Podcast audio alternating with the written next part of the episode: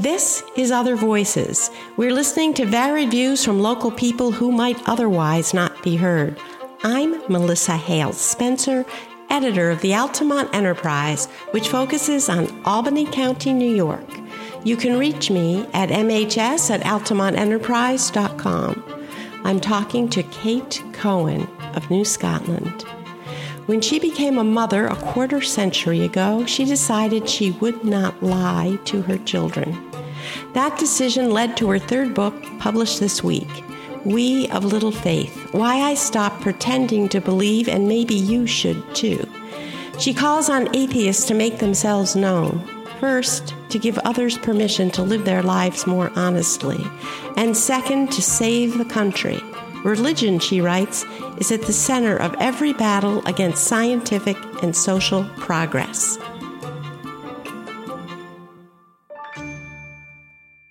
She's known now because she's a contributing columnist for the Washington Post, but our longtime readers may remember her byline. I like to say she got her start as a journalist at the Altamont Enterprise right out of Dartmouth College. And welcome, Kate.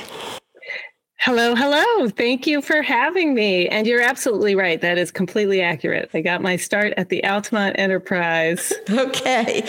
Well, this book just bowled me over. I've been waiting for this book really my whole life. But um, since I've known you, I think for about 10 years, this was a seed at least a decade ago, wasn't it? Yes, it's been a long time coming. Yeah. Um, well, it was worth the wait. So the book is called We of Little Faith Why I Stopped Pretending to Believe, and Maybe You Should Too. And I've asked Kate just to start off our talk by reading one small passage from her book because the way she writes, she just puts you not just at the scene, but like right inside her heart. So she's going to read us just a little passage. Okay, so this chapter is called, wait, let me turn, face the mic. This is called Thunderbolt. And it starts with a little um, epigraph. The religion of one age is the literary entertainment of the next. Ralph Waldo Emerson, character. I can tell you the exact moment when I started to raise my children as atheists. It didn't feel momentous at the time, but it was a moment. Noah was five, Jesse was three, and we were sitting on the couch reading from D'Aulaire's Book of Greek Myths, a holdover from my childhood bookshelf. Those illustrations freaked me out as a kid. It's one thing to read that Cronus ate his babies, but it's quite another to see it. So naturally, I had to share the experience with my boys. Sure, parenting is about helping your children navigate the world, but it's also about facing your demons while protected by total adoration and small warm bodies clad in footy pajamas. Anyway, one of the boys asked what a myth was. And I told them it was a story about how the world works. People used to believe that these gods were in charge of what happened on Earth, and these stories helped explain things they didn't understand, like winter or stars or thunder.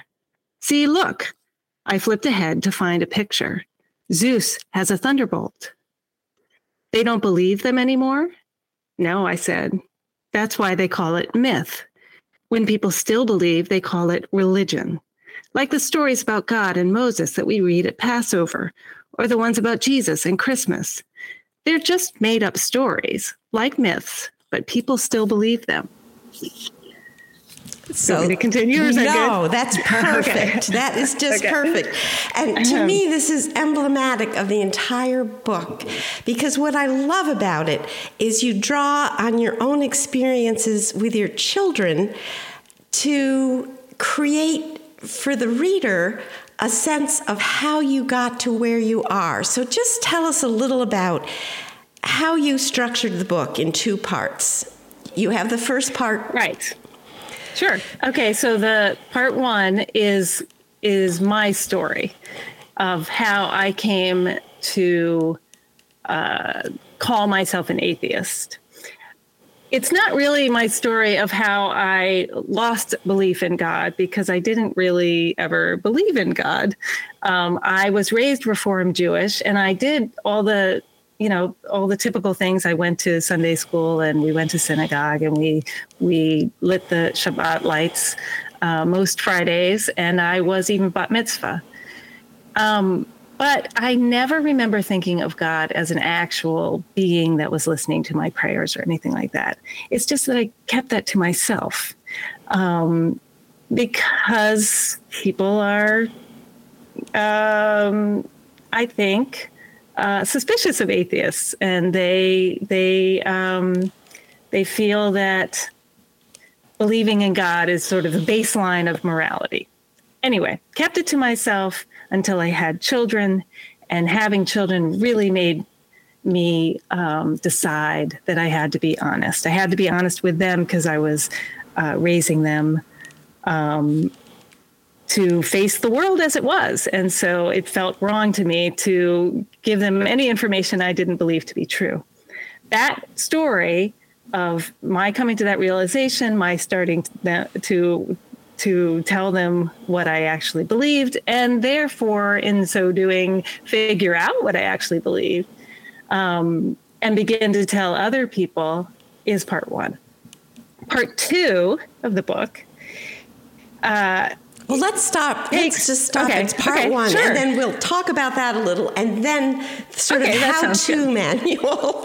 But right, the, that the part, part, two is how, to. Yeah, the part one at the very end of the book, yeah. you um, you compare, although you say, of course, the LGBTQ community has a much more difficult road than you had, but in a sense, mm-hmm. that part one is a coming out. It's it's a um, it's a coming out story where mm-hmm. your children are your muses.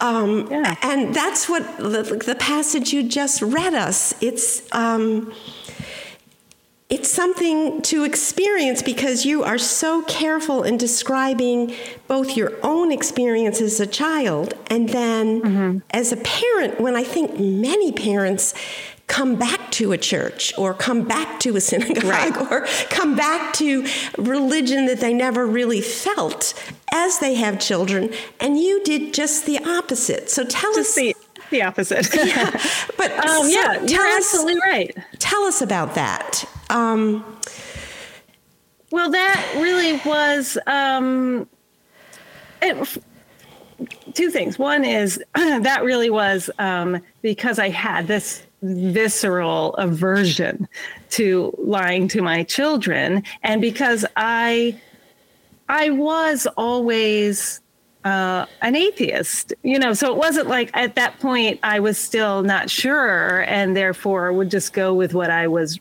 raised with. I, I knew what I believed. Um, but the other thing I want to say is I certainly don't blame, I understand why people go back to religious um, traditions, even if they've left them behind, you know, in their young adulthood or college, because there are so many things about religion um, that right now uh, give us a lot that people need. I think you know, community being one of them, uh, something, a, way to wrap your mind around, or I guess I would say, avoid the question of death. Um, a way to think about morality, all of those things, and I and and so that's that's part two. It's really like, okay, now I've done this. I've I've set us down this path but I want my kids to have rich, meaningful, comforting, um, grounding uh, lives.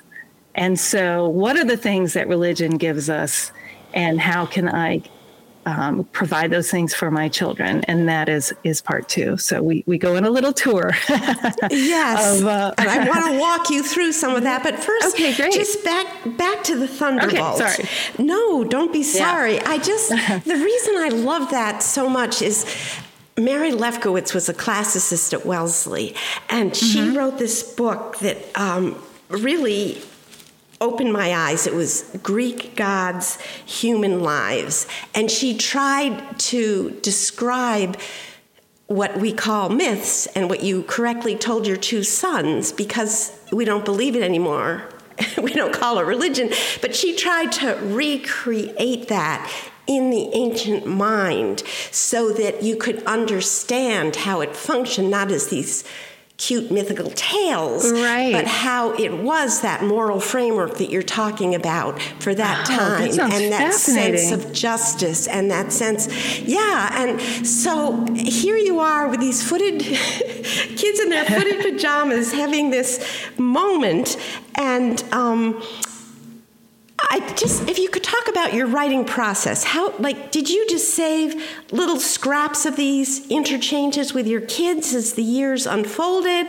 Did you sit down all at once and have like a straight shot of, uh, like a, a, path of revelation? I mean, how, what was hmm. the writing process for that coming right. out part, for that first part of the book? Because um, that to me is the really, the, the how to part at the end, I think, will be very, very useful for people that haven't grown up as atheists. but I think for the, the just for the what literature gives you in that first part, I'd just like to hear how you built it, how that came to be.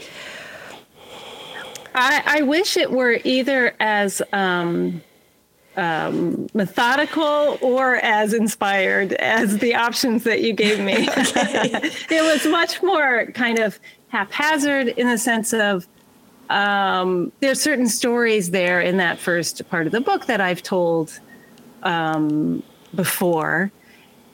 And then there's certain parts that uh, I, you know, I never drew uh, a sort of a straight line from one from say my my uh, upbringing in a Reformed Jewish congregation to the experiences I had writing my first book, which was about um, my cousins in Italy who survived the Holocaust. You know, so uh, so there there were sort of well-worn stories, and then things that I was connections I was making for the first time as I was writing, um, and trying to put it into a narrative uh, structure um, and I, you know, the usual writing thing. I did it badly and then I did it a little bit better and then I did it a little bit better. I'm all about revising. So um, that's one probably one of the reasons that it's it's taken so long. But I'm glad that it it worked for you. You know, the the thing that's funny I think about the memoir part of my book, or funny to me when I talk about it, is it's not a very um, arduous or um, windy journey, really, from Reform Jew to atheist. You know, it's not the most dramatic story that a person could tell, um, and so.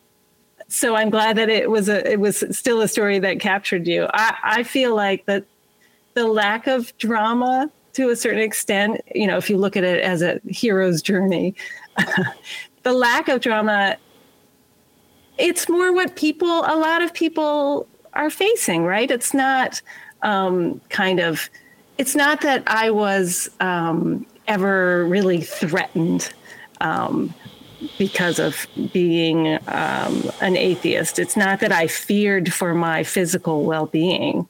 Um, in making any kind of revelation. It wasn't that. It was all about these tiny little moments in your head where, you know, you don't want to correct someone in a conversation because you want to have a pleasant interaction or you don't want people to think that you think that they you know aren't smart or that they believe something that's that's incorrect. You know all these little things that you do to get along with other people. And i ultimately felt that um that that was the wrong course that um, being honest about what I really believed actually um, improved uh, a lot of my relationships and opened up conversations with people that I would never have expected.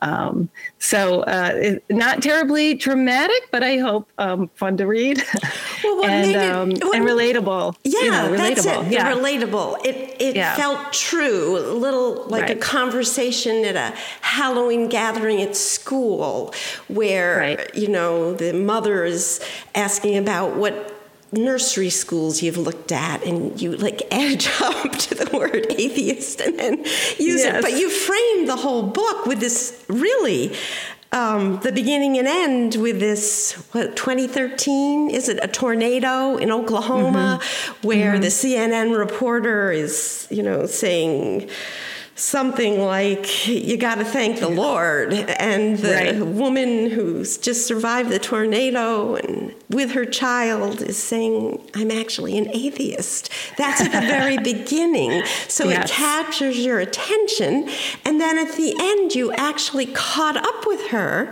to see how it affected her life so it makes it like a parable because you're in the middle experiencing all this and the reader's wondering well how did that affect kate cohen's father in law. Has he read this book? because you paint him as somebody who um, was reticent maybe that's i'm trying to find the right word here but not accepting of the lack of a bat mitzvah or the lack of a bris or yes so that's right the reader is wondering with this framing how it's playing yeah. out in your own life which is right. a quietly courageous way to write in my opinion you know the thing about rebecca vitsmun um, and I, I, did catch up with her she is the one who told wolf blitzer um, very bravely, I felt uh, that she was an atheist, and um, no, so she didn't thank the Lord. The thing that was remarkable even about her story and again oklahoma and she had a religious family and i called her up and i said okay well then what happened you know she had said that her um, her family didn't know that she was an atheist. This was really, if you want to frame it as or phrase it as coming out, this was really coming out on national TV under incredible pressure.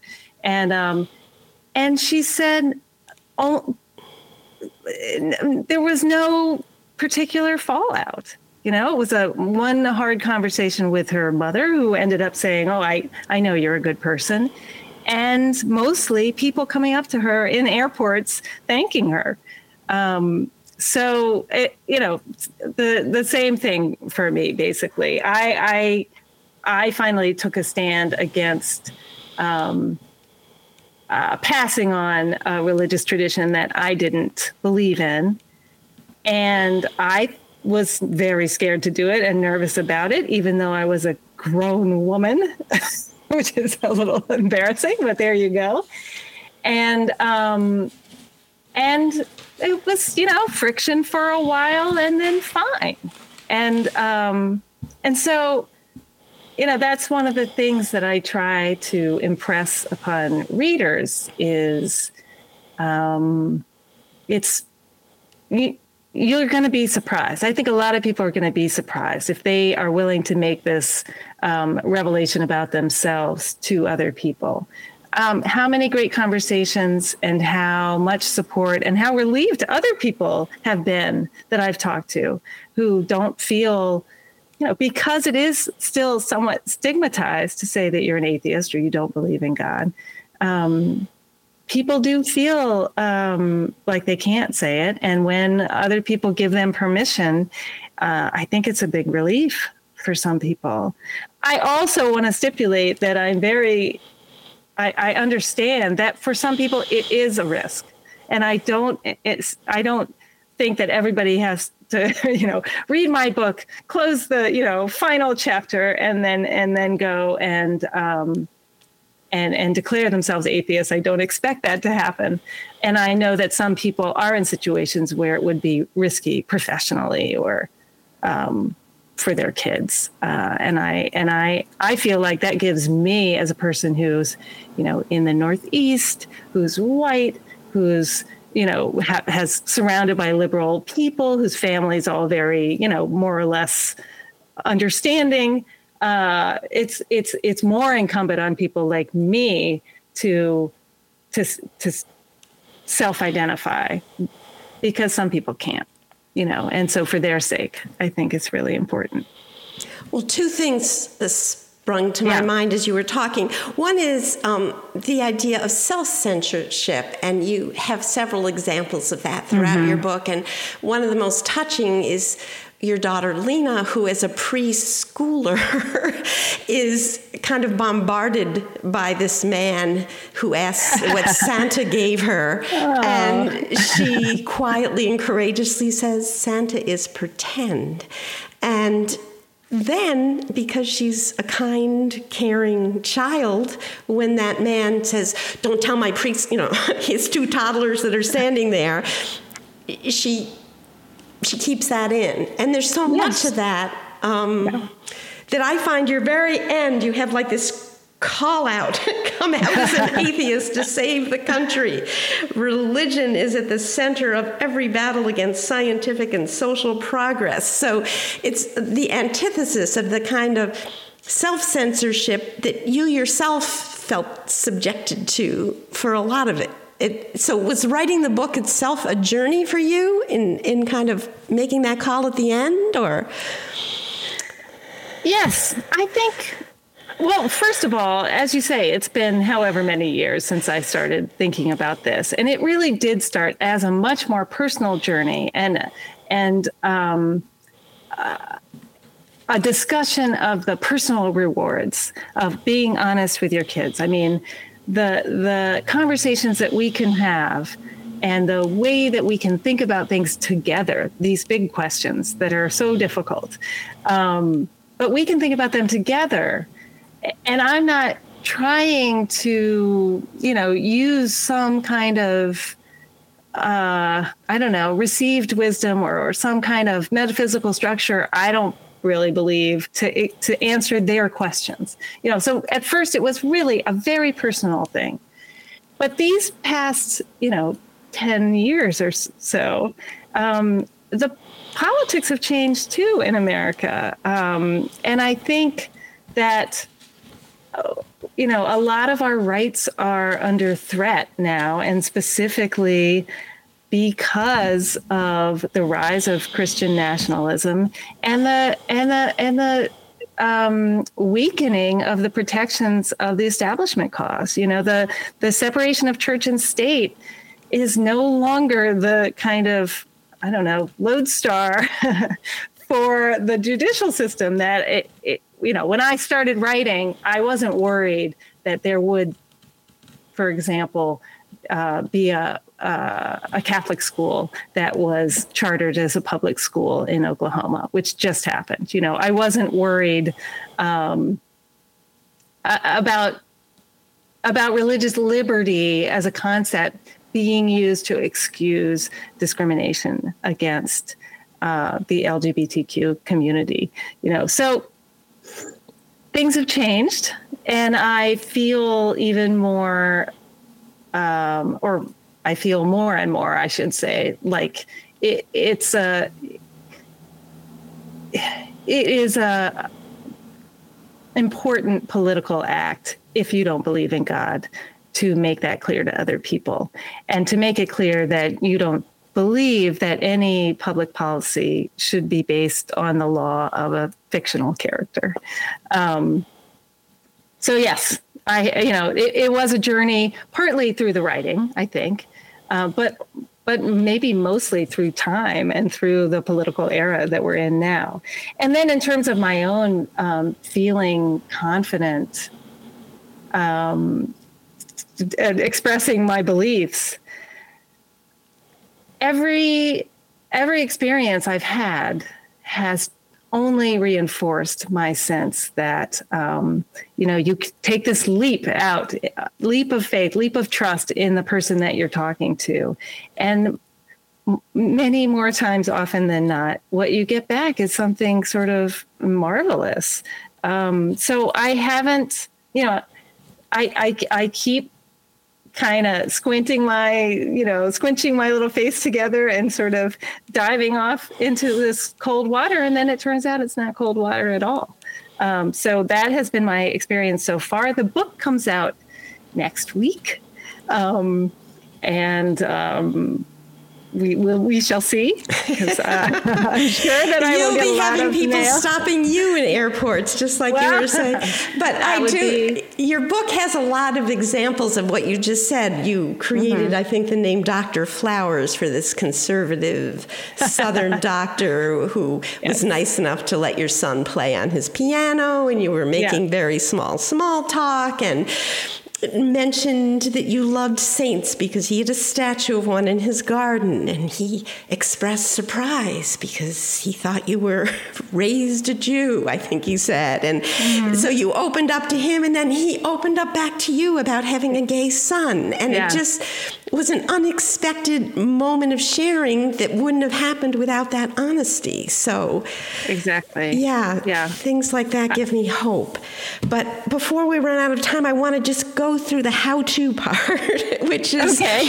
what we lose and what we gain. Because Kate has laid out you know, some of the big things that we think of as religion giving to us um, the life after death, the holidays, the moral compass, um, the church building itself. And actually, mm-hmm. I looked up numbers that were really different than your book. And I don't know if Pew has done more research recently, but I, I keep talking to, you know, when a new minister comes to town or someone has been in the ministry mm-hmm. locally a long time, and they all say the same thing to me that the congregations are just falling away, only yeah. the old people are left. And it makes me think it's really timely for your book. I'm just going to quickly look at this Pew thing. I looked up um, very recently. In the 1990s, 9 mm-hmm. out of mm-hmm. 10 American adults identified as Christian, and Pew's come up with eight different scenarios based on the current decline. And they think by 2017, it will be between 35 and 54 percent identify as Christians. So, I mean, that's right, which is mainly due, I believe. I mean, the, the main difference is, you know, now people aren't identifying as anything, right? Which isn't quite the same as uh, it is not at all the same as as as sort of saying that you're an atheist or you don't believe in God. Um, but yeah, it's a big, it's but, a precipitous decline, um, and. Uh, I actually wrote about that in my last column for the Post because I I I do love churches, but I you know and I and and what I love about them is is that they you know render in in physical space uh, kind of abstract ideas and um, values that people hold. And it's a sort of an expression of what we care for. Um, and, in, and, you know, I think they can be inspiring spaces to be in. So I was wondering where I might get that, uh, and I and I ended up in that. I mean, in that chapter, I really urge people to recognize the spaces that they already do have um, that that give them that sense of largeness um, or smallness within largeness, you know, the largeness of the of, of humanity. Uh, it doesn't have to be a church. Um, yeah, you have Baker so, Library at Dartmouth College, yes. and you have the Yale Library. Yeah. Libraries, I personally love my libraries, um, but you know, it could be, it could be, uh, it could be your um, your minor league baseball park. You know, it could be it could be uh, your favorite theater that you go to that um, you feel connected to and you start to help out where you start to help out you know i think i think the important thing is to to commit to a space and a community um, whose values you share if possible um, so do. yeah you have the music studio in your book that yeah i yeah. talked about the music studio because um, um, yeah i just think it's it's it's it's kind of magical. These spaces that are you know strictly speaking not necessary for the continuance of human life right? I mean we we we can survive without them but we build these things because certain ideas uh, are uh, important to us. And i i just i find that absolutely delightful and moving. So, uh, a space where everybody sees the value in music and in music education um, and in in the power of tiny little brains and what they can do. Um, yeah, that that when my kids were young, uh, especially um, really all the way through high school, that that was my that was my church, and they um, they have a recital space over at the University of Albany that also gave that sort of beautiful sense that, that I grandeur. think is important too. Yeah. yeah. the architecture and it's just sort of and that sense of occasion. Um, because I think you need you need that too to go along with it. Um, so yes, but you know the kids are just having just left the nest. so um, I'm not over at the music studio as much as I used to, and um, now I have to find a different a different space that gives me those those feelings. Yeah, because the coming together, you make the point again mm-hmm. and again in your book. One of my favorite parts was where you went with a friend to an alcoholic anonymous uh, yeah. AA meeting, and the idea that the steps count on having a higher power, but you point out very uh, presently that, that, really it's the people coming together to help each other that, that are making it yeah. work. And yeah, that's so important. So I don't know if we can run through some of these other things. We've kind of touched on the church space. We've kind of touched on um, what about, tell us a little on um, your own holiday. that one I had some trouble with, International Pizza Day, because it isn't the same kind of thing you feel like everyone is celebrating, but have, you have steps even. What, why are holidays important and, and how, can, how can they function outside of a religious setting? I, first of all, I don't want to take anyone's Christmas away. I, you know, fully endorse have have fun and get joy wherever you can. So I want to say that right away. um, I think holidays are important um, for two reasons, and one of those reasons is they just, you know, help mark time. They help us f- sort of feel where we are in this wash of time, um, and that is, I guess, more important than I realized until the lockdown and the and the um, those months when there was nothing on the calendar. There was nothing that was going to happen, and the only things that were still there were religious holidays.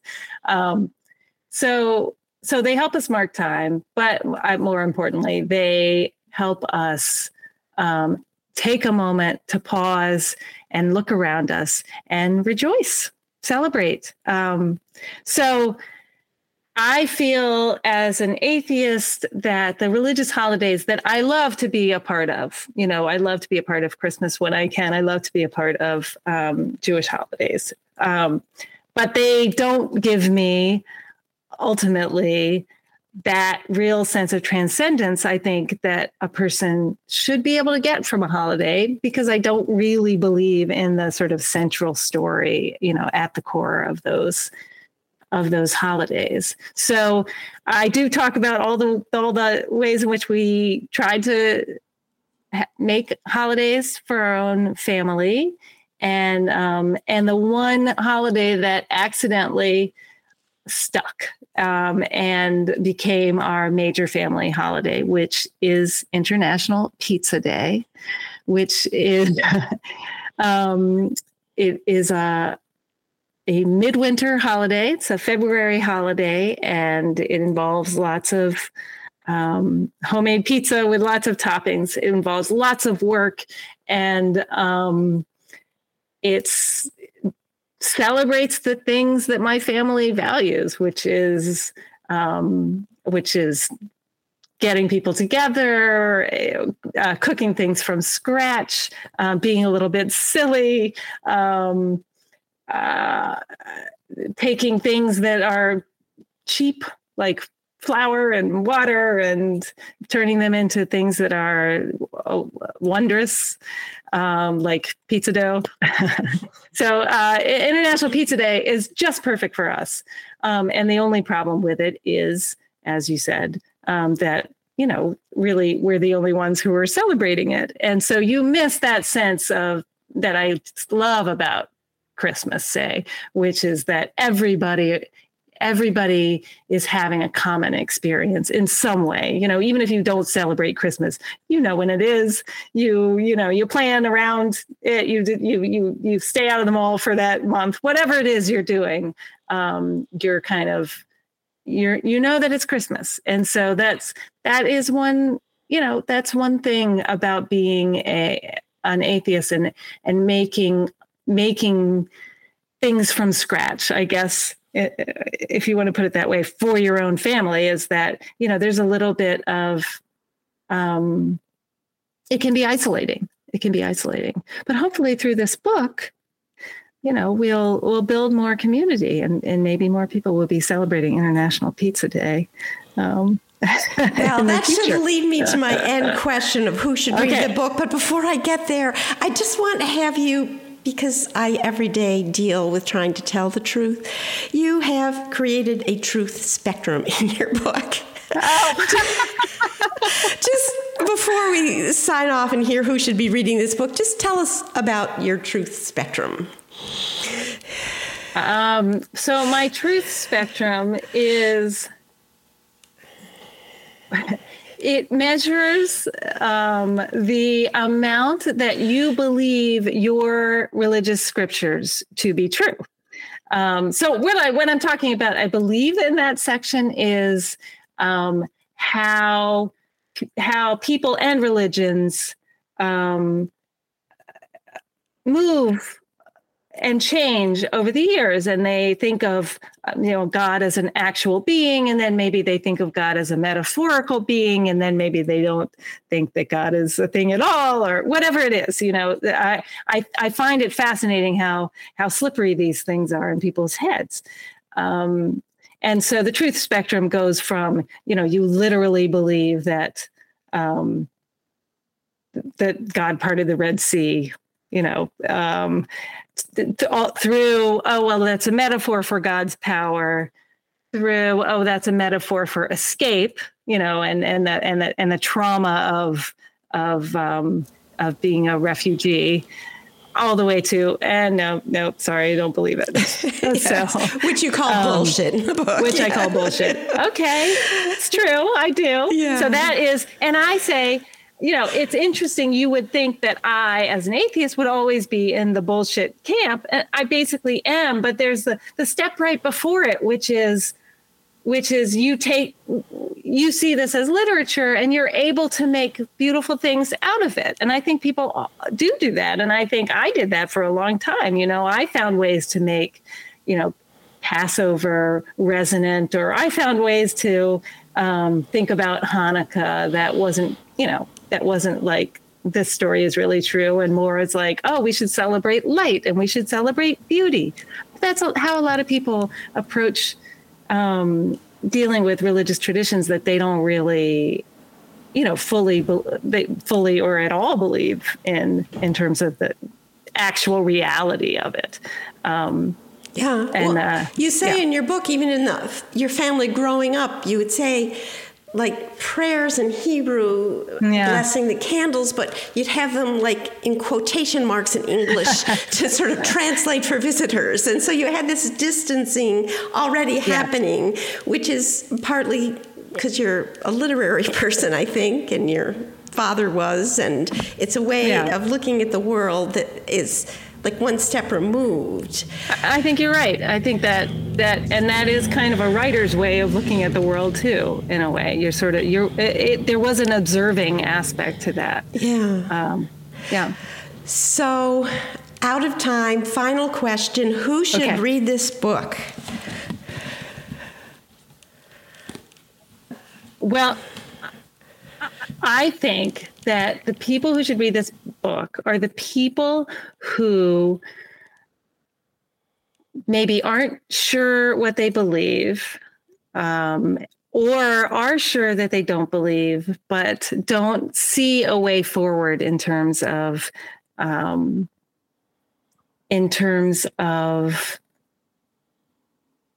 revealing that to themselves, their children, um, their communities. You know, I I wrote this book to give courage to um, people who don't believe in God as a supernatural being in charge of the universe, you know.